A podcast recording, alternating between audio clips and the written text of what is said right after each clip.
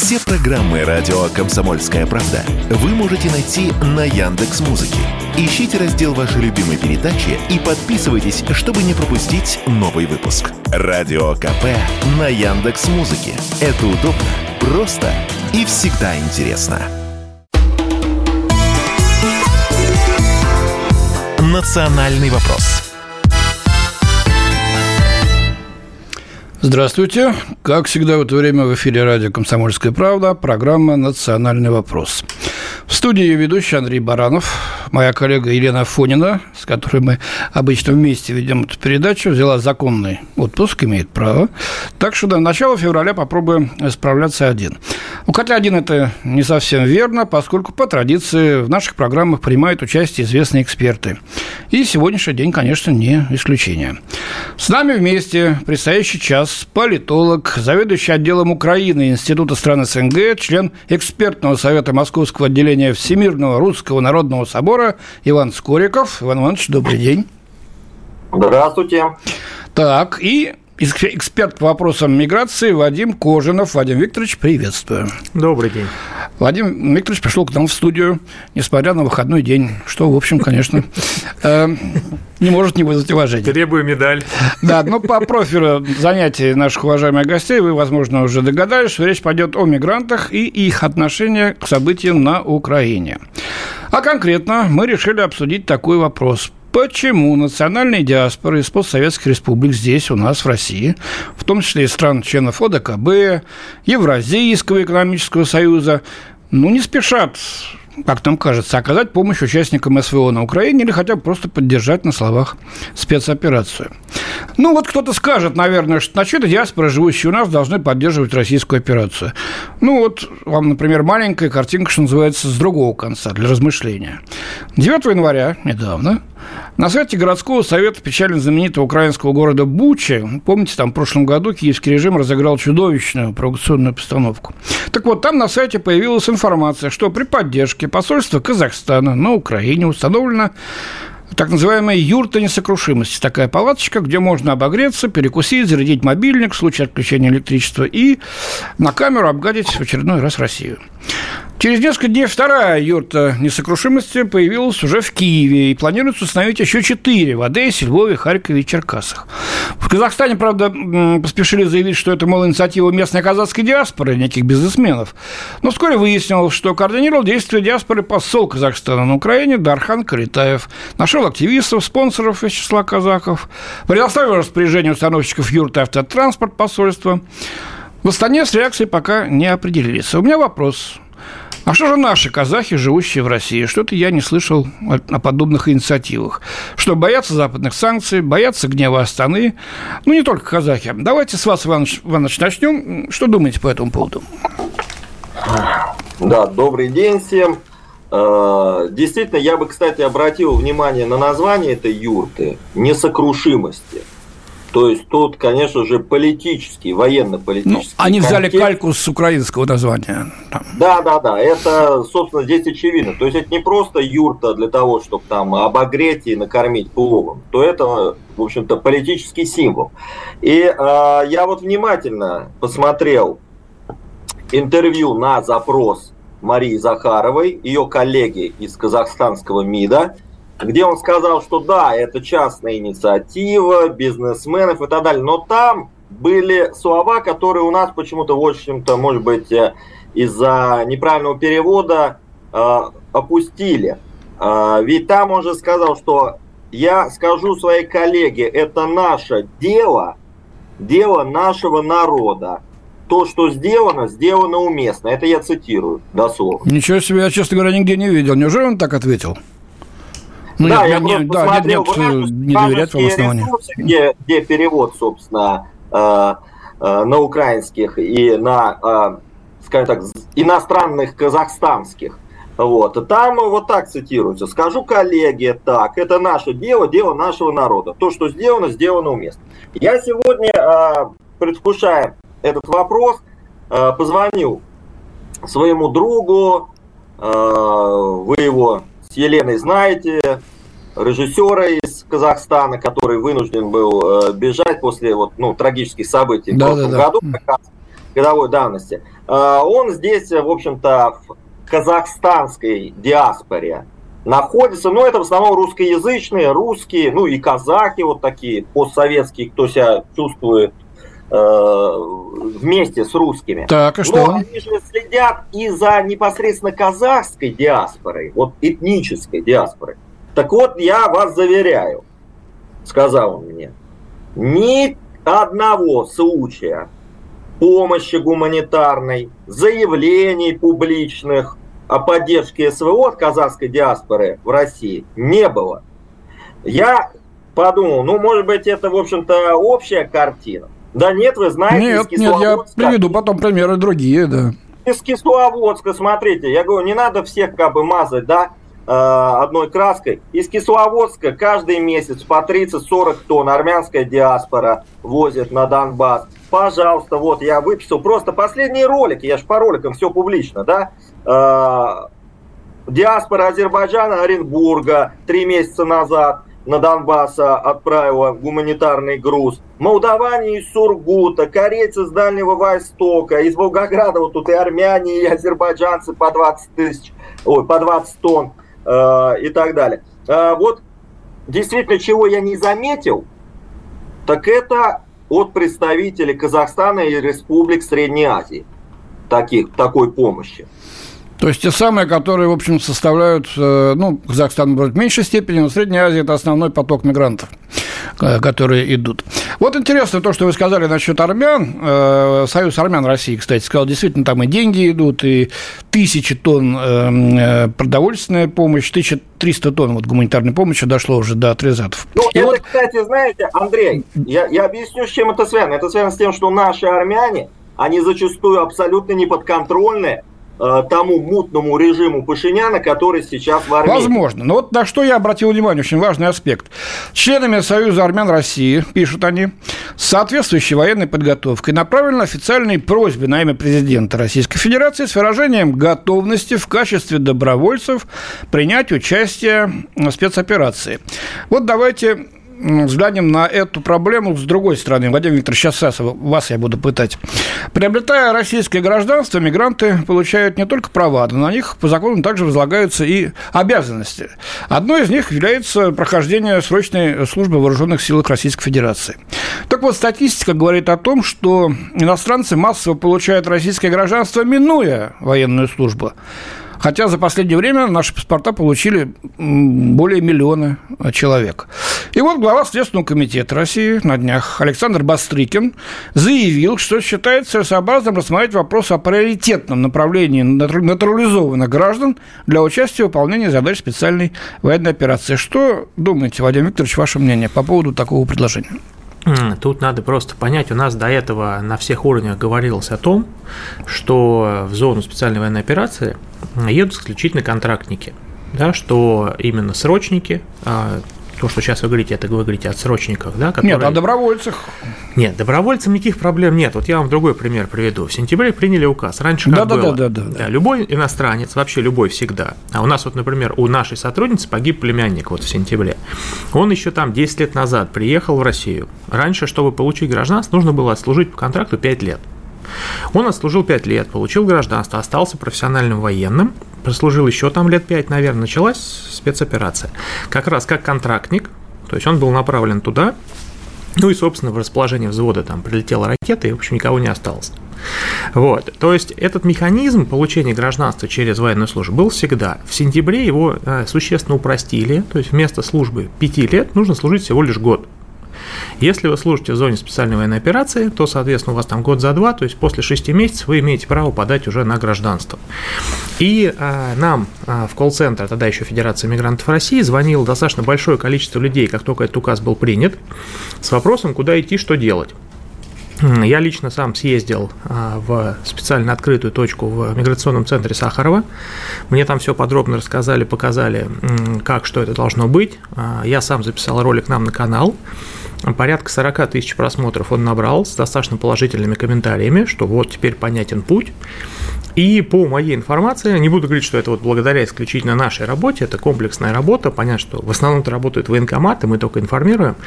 А, на конец года только с московского региона порядка 300 человек в зону спецоперации по контракту добровольно уехали. Есть ли какая-нибудь картина, кто они, из каких стран?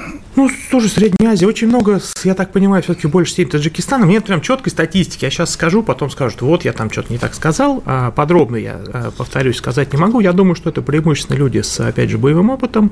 У нас 201-я дивизия в Таджикистане, вот там люди служат. А еще какие-то у нас есть части вне пределах Российской Федерации. Но в основном это люди, которые понимают, зачем они это делают, понимают, что они это могут делать. Опять же, они все прошли военно-врачебную комиссию.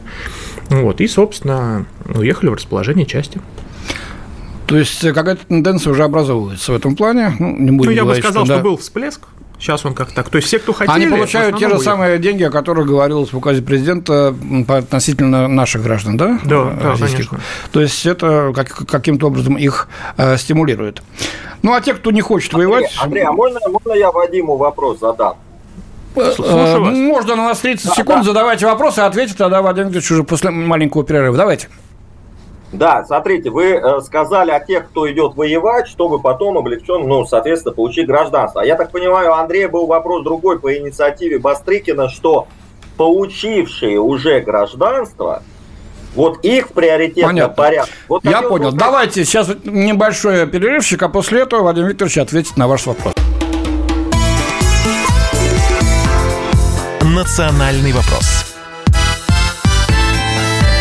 В эфире «Национальный вопрос» в студии Андрей Баранов. Обсуждаем сегодня с нашими гостями э, такую проблему. Почему-то не спешат э, наши диаспоры здесь из постсоветских стран, ну, не все, по крайней мере, диаспоры, оказать какую-то поддержку э, российской спецоперации, там, хотя бы на словах. Вот уже первые отклики идут. Э, из Швеции нам пишут, Россия сама еще не определилась, что там требовать от диаспор. Ну, в чем не определилась? По-моему, все ясно. Цели поставлены, выполняются не без огромного труда и напряжения, но выполняются, о чем последние сводки с фронта, кстати говоря, и свидетельствуют. Константин Сурал, один из наших постоянных слушателей, пишет, «Э, нам пора открыть глаза, в любой момент эти диаспоры нас бросят, мы им нужны только с нашими субсидиями. Мало того, они позволили себя расположить базы НАТО и бактериологические лаборатории против нас. Вот вам и братство. Мы это поймем скоро, им служба не нужна в нашей армии.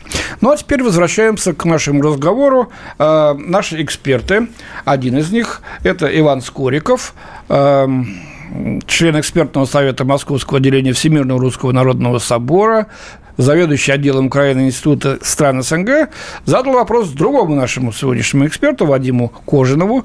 Он занимается вопросами миграции. Что думает Вадим о э, предложении руководителя Следственного комитета России Бастрыкина э, приоритетной обла- приоритетным образом посылать на специальную военную операцию натурализованных иностранных граждан, тех, кто получил у нас гражданство. То есть получил гражданство, выполняет долг. Э, ну, несколько так звучит жестко. Что думаете по этому как, поводу? Как в Израиле. А, смотрите, я бы здесь все-таки разделял. Если у нас изначально с самого начала спецоперации с февраля говорится о том, что а, в зоне спецоперации туда направляются исключительно контрактники, то это надо и разделять. То есть, на мой взгляд, если иностранец получил а, российское гражданство, конечно же, у него появляется обязанность служить в армии. Соответственно, эту обязанность, если, опять же, это есть необходимость, потому что у нас какие-то годы годы у нас там недокомплект военных, какие-то там, наоборот, избыточные там и так далее. То есть, ну, так или иначе, что если приходит к нему он призывного возраста при этом, говорят, надо идти служить в армию, надо идти служить, все это по закону, вопросов никаких. Но вопрос направления его в зону спецоперации – это вопрос уже к нему как к контрактнику. То есть, если он будет готов при этом заключить контракт и поехать, это его право, вот. А если он как срочник, то, как опять же у нас везде говорится, срочники у нас в зону спецоперации не едут, едут исключительно контрактники. То есть тут вопрос а, именно, вот, мне кажется, конкретного понятного разделения на две категории, ну, и все очень Тут и полгода понятно. должно пройти минимум, чтобы обучить человека. Ну да, да. А вот как вам такой обходной путь? Те, кто не хочет воевать, можно отправить на восстановление новых территорий. Вот тоже Мариуполь отстраивать, да, или там другие города. И тогда посмотрим, на что они готовы со своей, так сказать, э, ради своей новой родины, ради Российской Федерации. Правда, вот говорят, что ехать туда соглашаются далеко не все, можно сказать, единицы. Вот, вот. и очень часто Андрей, сейчас, да, да, давайте. А у меня, у меня вот вопрос такой, смотрите. то, что 300 человек, Вадим вот сказал, что уже пошли, это фактически добровольцы, насколько я 300, понимаю, да. добровольцы. Да, но у большинства, собственно, мигрантов вот из Средней Азии, у них же возникает вот вопрос, зачем идти подвергать себя опасности смерти в зону боевых действий, если можно через диаспору проверенным способом как-то там э, поработать и под видом соотечественников получить гражданство. Ну как, собственно, все эти годы, ну, собственно, о чем говорит Бастрыкин, миллион человек получили. Он говорит э, непосредственно о э, э, гражданах из стран Закавказья и Средней или как ее еще называют, Центральной Азии. Ну, в последние годы так. Но все-таки, э, ну хорошо, воевать не хочешь, ладно, понимаем. Но строить ты можешь в том же Мариуполе? Климат хороший, подходящий. Но дело в том, что многие вот молодые выходцы из Средней или Центральной Азии говорят так. А вот э, украинцы, как и мы, они ведь от гнета Российской империи и советской власти страдали. Вот, им эти идеи с 91 года в голову вдалбливают, и они там проросли. Вот, и тогда, наверное, на фоне предложения Бастрыкина может поубавиться вообще число желающих стать гражданами, гражданами нашей страны. Э, хорошо это, плохо, не знаю. С другой стороны, нужны ли нам тогда такие именно граждане? Вот вопрос к Ивану э, Скорикову. Иван Иванович, что вы думаете по этому поводу? Ну, лично мое мнение и те люди, которыми мы в Институте стран СНГ занимаемся, что нам нужна вообще политика репатриации, а не только поиска трудовых мигрантов. У нас ведь э, те люди, которые к нам приходят, они же видят, как вне очереди, не знающие русского языка, уроженцы Средней Азии выходят довольные, получив наш паспорт с двуглавым орлом, а сами они проходят там 7 кругов ада. Ну, Вадиму мне рассказывать это не надо, в том самом там и центре Сахара, и в других регионах. А, и непосредственно, конечно, это вызывает непонимание вообще у всего нашего общества российского, потому что неоднократно законодательные инициативы поднимали, что нужно четко конкретизировать понятие соотечественник. Соотечественник – это не таджик и не узбек, потому что его родина, его отечество – это Таджикистан и Узбекистан. Ну а если русский родился в Таджикистане, Узбекистане, он русский? А у него нет другой родины, кроме России.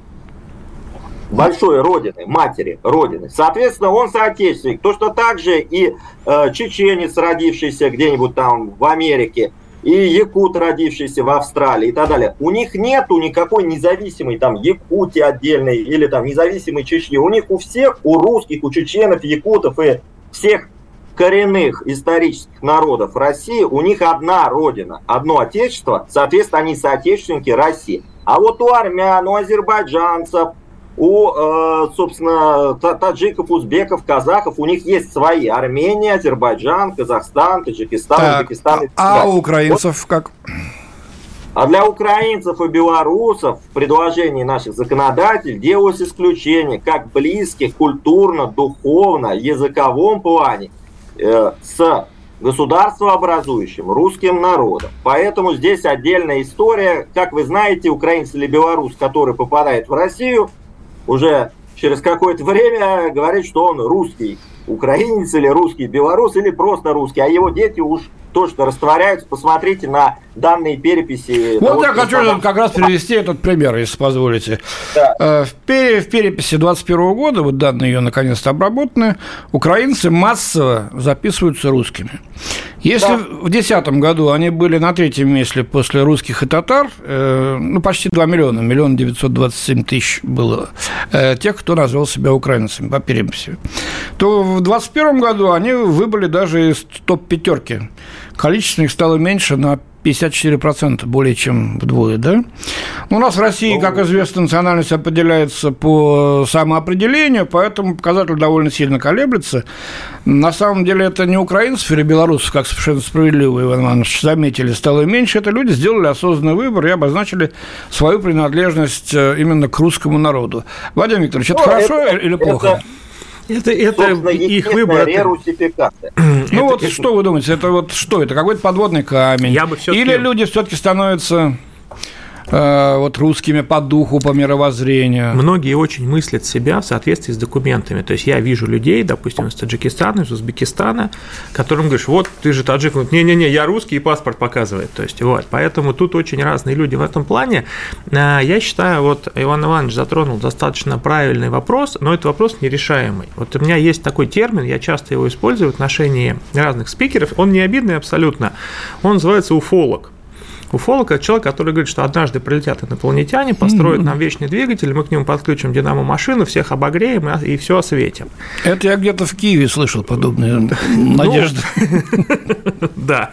Так вот, а когда мы говорим о том, что мы должны каким-то образом э, написать методичку, как определить русского от нерусского, это тупик, мы ее никогда не напишем. А без этой методички сотрудник МВД, который расписывается да, личной своей подписью за то, что он принял документы у русского, который соотечественник, да, вот, он без этой методички работать не сможет. Вот. И я ну, не верю абсолютно, что возьмется кто-то ее писать, что будет какая-то создана рабочая группа, просто потому, что ну, это вот мы скатимся уже совсем куда-то не туда. Да? Давайте потом мерить, не знаю, размеры черепа и прочие. О, значит, лю- любимая тема, любимая вот. тема вот эта про черепомерки. Да. Слушайте, методички. Ну, это правда, это как... у, у израильских, у израильских коллег попросите методички у немецких коллег Мне попросите эти методички не нужны. У польских, у армянских коллег попросите методички. Русским является тот, кто себя считает русским, его общество считает русским. Соответственно, вот если Ермек Тайчебеков, вот мы говорили о Казахстане, да, да который, он же наш соотечественник, и любая общественная организация, представляющая наших российских соотечественников, подтвердит, что он наш что он соотечественник. И, соответственно, никаких вопросов по поводу того, что он внешне и по имени и фамилии является казахом, у нас не будет. Он наш соотечественник, потому что сами соотечественники его таким считают. Все очень эфемерно. Да, это все очень понятно. Потом будет со- создана одна комиссия, которая не задорого. Без комиссии нельзя. Вот, да. которая не задорого. Нет, ну вот Иван Иванович тоже говорит, что любые там все подтвердят. То есть в любом случае это либо индивидуальное решение инспектора, который давайте мы от теории, да, вот от уфологии на землю. Здесь сотрудник, к нему приходит человек, он должен определить, если, соответственно, он делает это не сам, если это комиссионное решение, сидит комиссия и смотрит, русский, не русский, там что-то как-то говорят и так далее. Как только будет такая возможность, что какая-то комиссия определяет, что все, вот этому человеку даем паспорт, вот 4 э, дня, я считаю, ну, максимум 6. все, и туда, пойдут люди, все те же самые, про которых Иван Иванович говорил ну, вначале. Да. Давайте мы сейчас, Иван Иванович, давайте сейчас прервемся на 3 минуты, послушаем новости, и после этого продолжим наш разговор.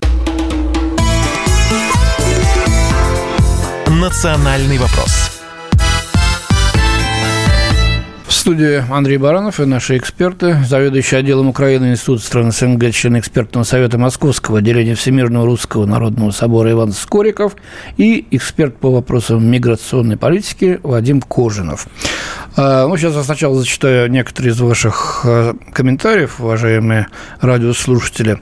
Из Архангельской области пишут им, то без мигрантам, нужно получать от России, а не давать а, из Москвы, Московской области так достаточно сурово говорят, Сталина на них нет. Вот. Из Омской области резонное заявление, если человек не желает воевать, толку от него не будет на передовой, можно только чем-то мотивировать деньгами, очевидно. Ну и вот э, Швеция который поругался с Турцией на Медне, э, тоже продолжает. Среднестатистический узбек думает, раз русский бьет своего брата украинца, то что будет, если русский озлобится на узбека? Зачем узбеку эта войнушка-майнушка? Вот так и Скандинавия. Это все видится. Ну, а наши эксперты здесь поспорили. Иван Скориков говорит, что э, практика вот э, натурализации соотечественников давно и успешно действует, скажем, в Израиле, в некоторых других государствах. А э, Вадим Викторович э, Кожанов сомневается и говорит, что все это идеализм, уфология, как он выразился, и через какое-то время мы опять погрязнем в коррупции, администрировании и, и э, всякой, так сказать, вот этой безобразной ерунде. Э, ну, Вадим Ильич, вы начали говорить, почему так случится? Ну, потому что еще Карл Маркс говорил, что если капитал может утроиться, то его ничто не остановит. Коррупционная, скажем так, пропасть, которую вот может создать таким образом, она будет настолько большая, что, ну, то есть, опять же, давайте, вот мне, я хочу вот к Ивану обратиться, он на самом деле правильно говорит, то просто, на мой взгляд, как-то жестковато. То есть, вы когда говорите про соотечественников, что они могут приехать, я вот с этим не согласен. То есть, я же много общаюсь, я езжу по республикам. На мой взгляд, все, кто хотел приехать, приехали. Сейчас сложность исключительно у визовых стран. Вот недавно мы помогали переехать двум немцам, то есть, они родились, выросли в России, вот, соответственно, потом уехали в Германию, причем вот немец основал там свой большой католический приход, а потом ему вот году, по-моему, в 17-м приснилось, что будет большой потоп, он спасется только на Алтае. Он приехал в Россию, купил на Алтай у ход прокурора дом, вот, и, соответственно, говорит, я не понимаю, как оформлять документы. Кавказ повыше, ну ладно. Ну, неважно, да. Вот у таких людей действительно проблема. У всех безвизовых существует прекрасная программа переселения. Единственный критерий участия в ней – это то, что у вас должно быть среднеспециальное или высшее образование. Но если оно есть у одного человека, то в свидетельство он вписывает всех членов семьи. То есть, если один, скажем так, человек, который неплохо было бы, чтобы он переехал в Россию, он, в общем, с собой везет всю семью, обустраивается и так далее. Вот, эта программа работает. Поэтому, если человек из бывших стран Союза, где в основном, как я понимаю, да, те самые соотечественники, о которых часто говорится, если они хотят переехать, они переезжают. То есть и все меньше и меньше мы видим людей, у которых какие-то проблемы, если они... Вот огромная проблема Туркмения. Почему? Потому что визовая страна, там очень там сложно все у них внутри. Э, то есть, действительно, вот много русских людей э, из Туркменистана приходят в офис, говорят, помогите, мы смотрим, вот как бы вот это есть. Но это исключительно потому, что визовый режим. Все безвизовые страны, ну, на мой взгляд, сейчас все соотечественники, кто хотел переехать, ну, правда, переехали. Может быть, там остались какие-то еще человек 40. Вот, но если, опять же, чем-то я могу помочь, я помогу. Просто мне кажется, вот это, опять же, когда говорится, звучит так, что у нас прям задача, чтобы все вернулись. Так может им там хорошо, зачем им переезжать? Видите, то поскольку есть, сейчас ну, пахнет мы, грозой наверное... в мире, то нам хотелось бы, чтобы им там было не очень хорошо, а чтобы они нам помогли выжить. А дело стоит, э, вопрос ставится именно так, ребром. Либо мы, либо они. Вот, черное, белое. То есть э, военная остановка близкая к военной. Вы что-то хотели сказать, Иванович? Да, и тут э, коллега хвалил государственную программу по добровольному переселению соотечественников. Я вот данные последние не обновлял, но э, на 2020 год, по крайней мере, помню, что там около миллиона всего за 13 лет ее существования ей воспользовались. Кстати, мы не будем путать э, название, замечательное название этой программы с ее сущности. Это вообще-то программа по привлечению трудовых мигрантов по квотам регионов по профессиям, в которых они нуждаются. То есть я, например, как политолог, э, в Москву приехать по этой программе, будь я соотечественник из-за рубежа, не смог бы, не нужны в Москве. Ну, в Москве, правда, не нужны. В Москве не нужны, более, в принципе, никто. Более, и уж тем более политологи. Соответственно, эта программа, она лежит на региональных бюджета как нагрузка. Они так вы езжайте политологом пытаются... в Саратов, поработаете там 5 лет, по, по условиям программы 5 лет вы должны жить в регионе, куда вы переселяетесь, через 5 лет уже как бы четко будет здесь у вас все, и переедете ну, мы сейчас немножко отошли от э, да, того... Вот проблема, что не хватает в Саратове квот, и не нужны Понятно. там зачастую Иванович, мы сейчас говорим не, не просто о миграции, а о миграции в контексте нашей операции специальной. О том, как мигранты к ней относятся, и как помогают или нет. Вот смотрите, что нам пишут из Ставропольского края. Хотел бы отметить, что даже мы, греки России, чья историческая родина находится в списке недружественных стран, и Греция никогда не входила в состав Союза, но мы поддерживаем СВО. Заявляли это публично, отправили диаспоре две фуры гуманитарной помощи в ДНР и ЛНР. Наши предприниматели также активно помогали и помогают СВО. К примеру, приводится здесь конкретная фамилия и многие другие. Критикуют нашу программу, видимо, и нас с вами втроем из Приморского края. Вот там уж спать пора. Вот критикуют. Этот ваш нас вопрос напоминает худсовет времен застоя. Когда какой-то педагогуся пыталась зарезать бабу-ягу в нашем кукольном театре, потому что почему она зеленая? Зеленых не бывает. На что автор куклы резонно спросила, а какие бывают, где вы их видели?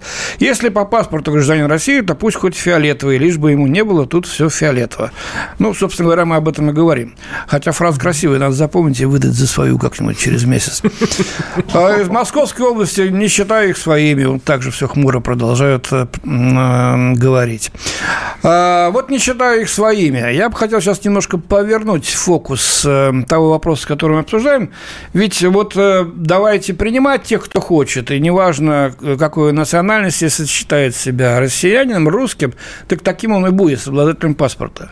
Но ведь у нас здесь осело полно людей, которые не считают себя русскими, которых хотелось бы отсюда попросить. А почему-то мы это не делаем. Вот что с ними делать? Давайте я вам несколько примеров приведу. Эм, вот сидят, поливают Россию грязью. Азербайджанская Рая Мамедова, такая националистка, она в Югре проживает, вот куда забралась.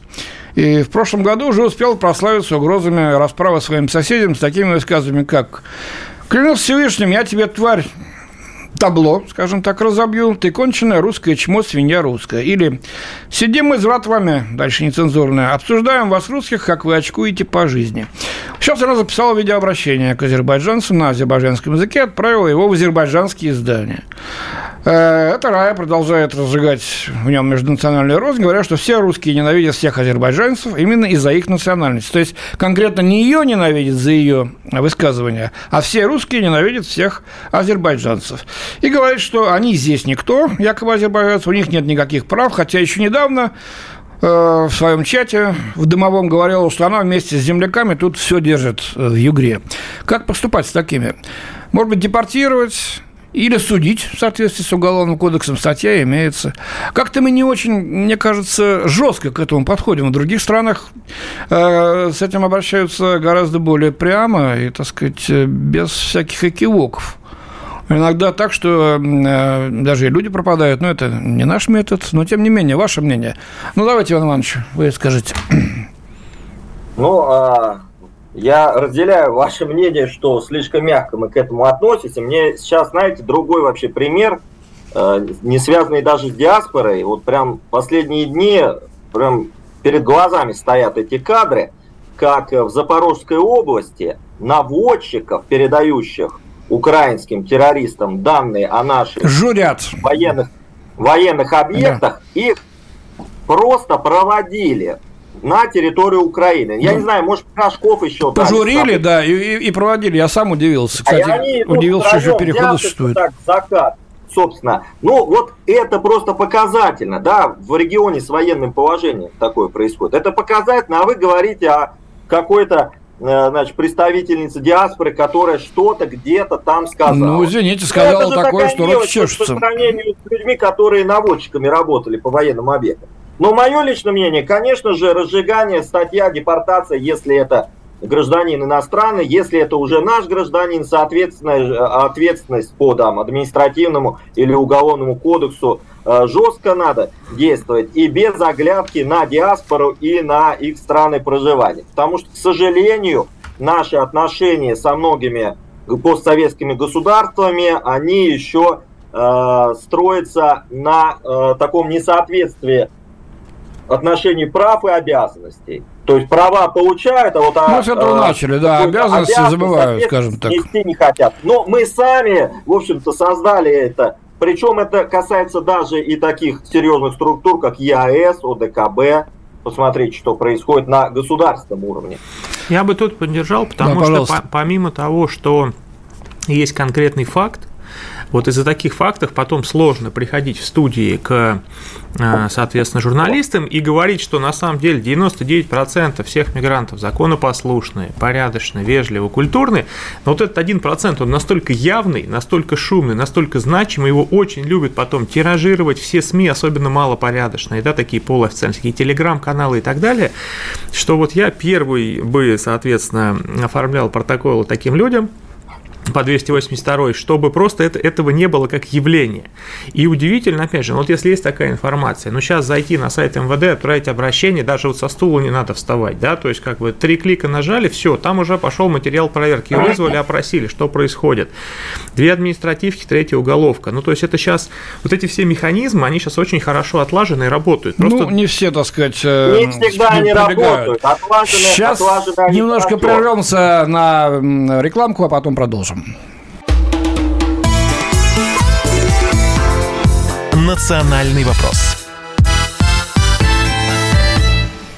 Студии Андрей Баранов с нашими гостями, экспертами, заведующим отделом Украины Института стран СНГ, членом экспертного совета Московского отделения Всемирного Русского Народного Собора Иваном Скориковым и экспертом по вопросам миграции Вадимом Кожиновым. Обсуждаем вопрос о том, как относятся диаспоры мигрантские здесь из бывших э, стран Советского Союза, Советских Республик к э, что нужно сделать, чтобы, так сказать, э, их лояльность повысить, э, какие механизмы э, значит, предоставления гражданства отработать, от чего-то отказаться, что-то, наоборот, пустить в дело. Не разделились. Спасибо нашим экспертам.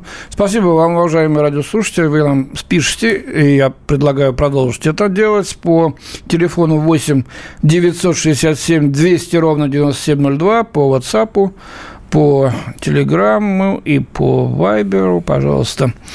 Вот что пишут. Интересно, а есть такие, которым ничего не нужно, а идут воевать просто за Россию?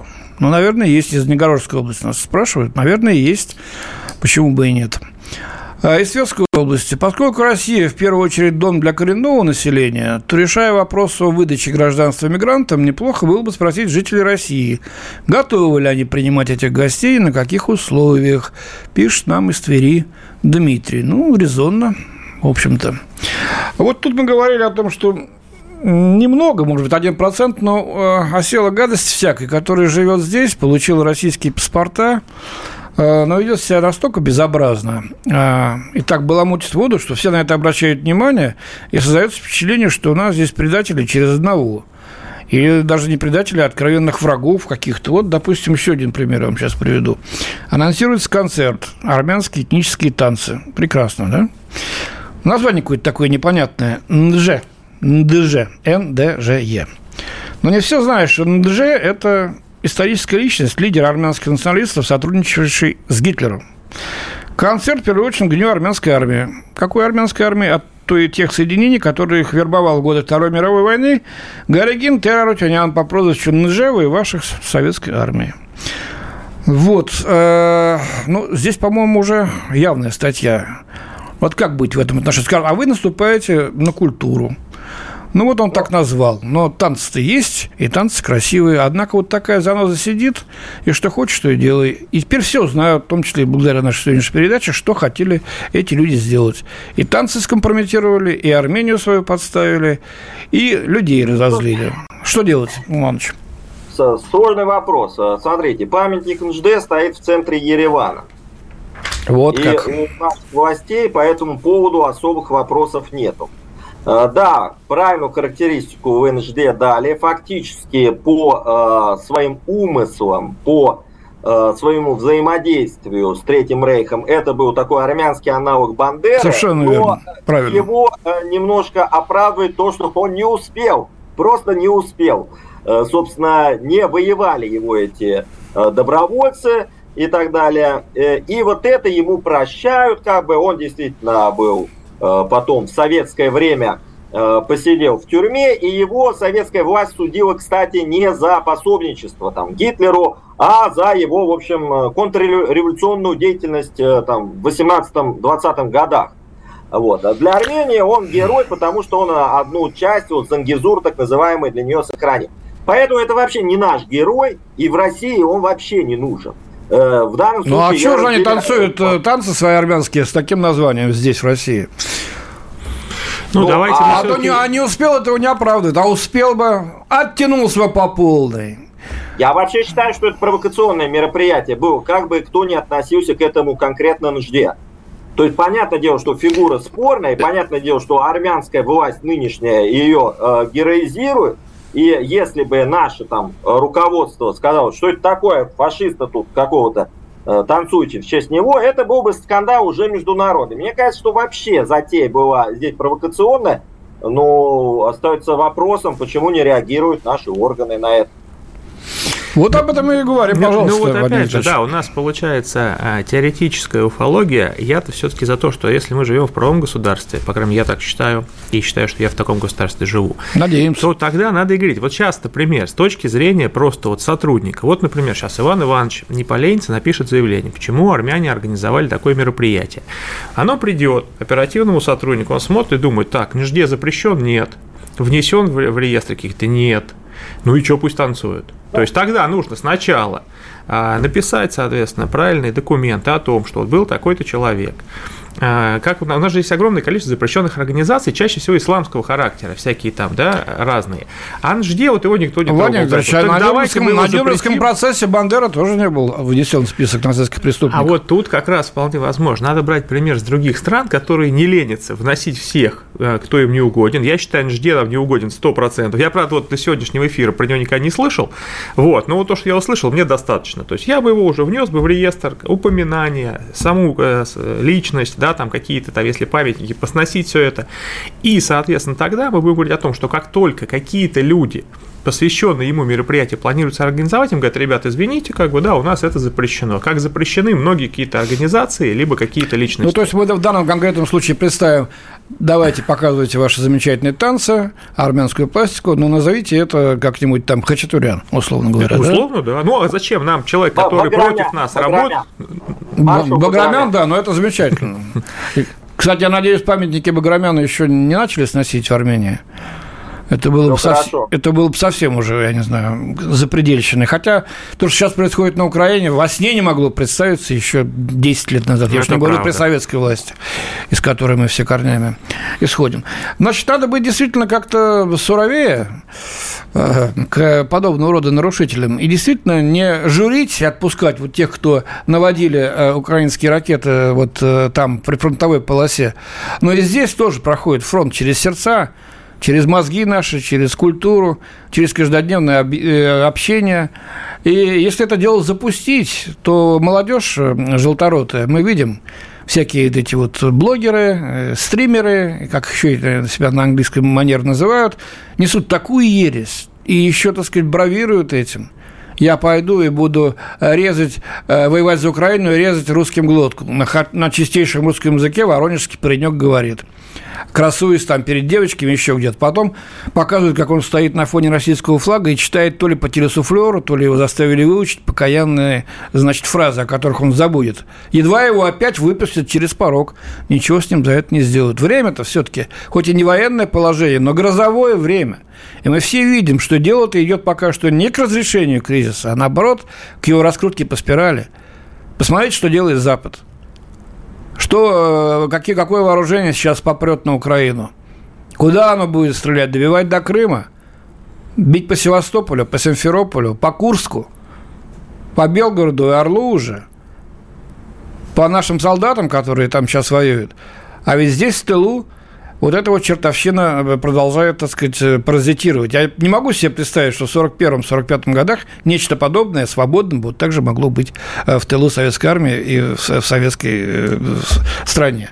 Действительно, прав наш читатель, Сталина на них нет в этом плане. Андрей, Андрей я бы хотел, собственно, ну, так под финале тем, что, конечно, я с Вадимом абсолютно согласен, что на практике наша вот известная, да, это коррупционная неразрушимая юрта, перефразируя, да, она... Юрта несокрушимости. Коррупционная юрта несокрушимости, да. Она любую инициативу может испортить, а, но тут вопрос все-таки и государственной воли. Если бы наше руководство высшее сейчас обратилось к руководству наших диаспор, тех стран, которые, как мы говорим, представители тех стран, которые, ну, в лучшем случае затаились, молчат, не высказываются, вот, не помогают, э, то вполне возможно, они бы вставили перед вопросом, кому они лояльны, стране пребывания, своему паспорту российскому, или все-таки, э, в общем-то, виляющей вот своей там э, исконной родине. И Следующий вопрос вот по поводу всех этих миллионов паспортов, которые получали. Но здесь все та же коррупционная юрта ведь тоже в этом задействована, к сожалению. Вот а, если бы у нас наши правоохранительные органы были все дяди Степами, то, наверное, э, глава Следственного комитета не удивлялся бы, откуда у нас миллион вот э, соотечественников таких э, из другого отечества. Так что как бы вопрос надо задавать совсем конкретно и по адресу. Но на, это вопрос, на, надо было бы э, политической воли, надо а, было... а не нашего вот экспертного там общественного. Правильно, правильно, правильно. Надо вызвать, ну давайте скажем мягче, пригласить руководителя диаспор, куда следует, как это было даже не в сталинские времена, а уже в брежневские, и четко сказать, так, ребята, вот вам альтернатива. Либо так, либо уж, извините, сяк, но тогда уж не, про, не просяк. Коллеги, сейчас вот я конец передачи, я коротко, вот Иван Иванович, думаю, оценит. Мы провели огромнейшее исследование год назад. В декабре мы его финализировали. У нас в анкете было 64 вопроса, она в режиме диалога достаточно быстрого, занимала 21 минуту. Обычно таких опрашивают 100, 200, 300, мы опросили 5100 штук. Это колоссальные данные, такого там 15 лет никто не собирал. Методика вся была МГУ, практику делали мы. И вот там специально, чтобы не обижать каждого по отдельности, а, мы, э, когда спрашивали, куда бы вы пошли за помощью, где бы вы искали информацию о жилье, где бы вы искали информацию о работе, то есть важнейший вопрос для мигранта, мы объединили вместе диаспоры и религиозные организации. Вот они в сумме 2,5% набрали. Поэтому вы не переоцениваете вот эту идею вызвать главу диаспоры и с ним поговорить. Он ну, может своей теще потом указания наблюдение. Дать, хорошее наблюдение. Все. Спасибо. Это был «Национальный вопрос» на радио «Комсомольская правда». В студии выступили политолог, заведующий отделом Украины, Институт стран СНГ, член экспертного совета Московского отделения Всемирного Русского Народного Собора Иван Скориков, иммиграционный эксперт Вадим Кожинов. Вел передачу Андрей Баранов. Всего доброго. До свидания. «Национальный вопрос».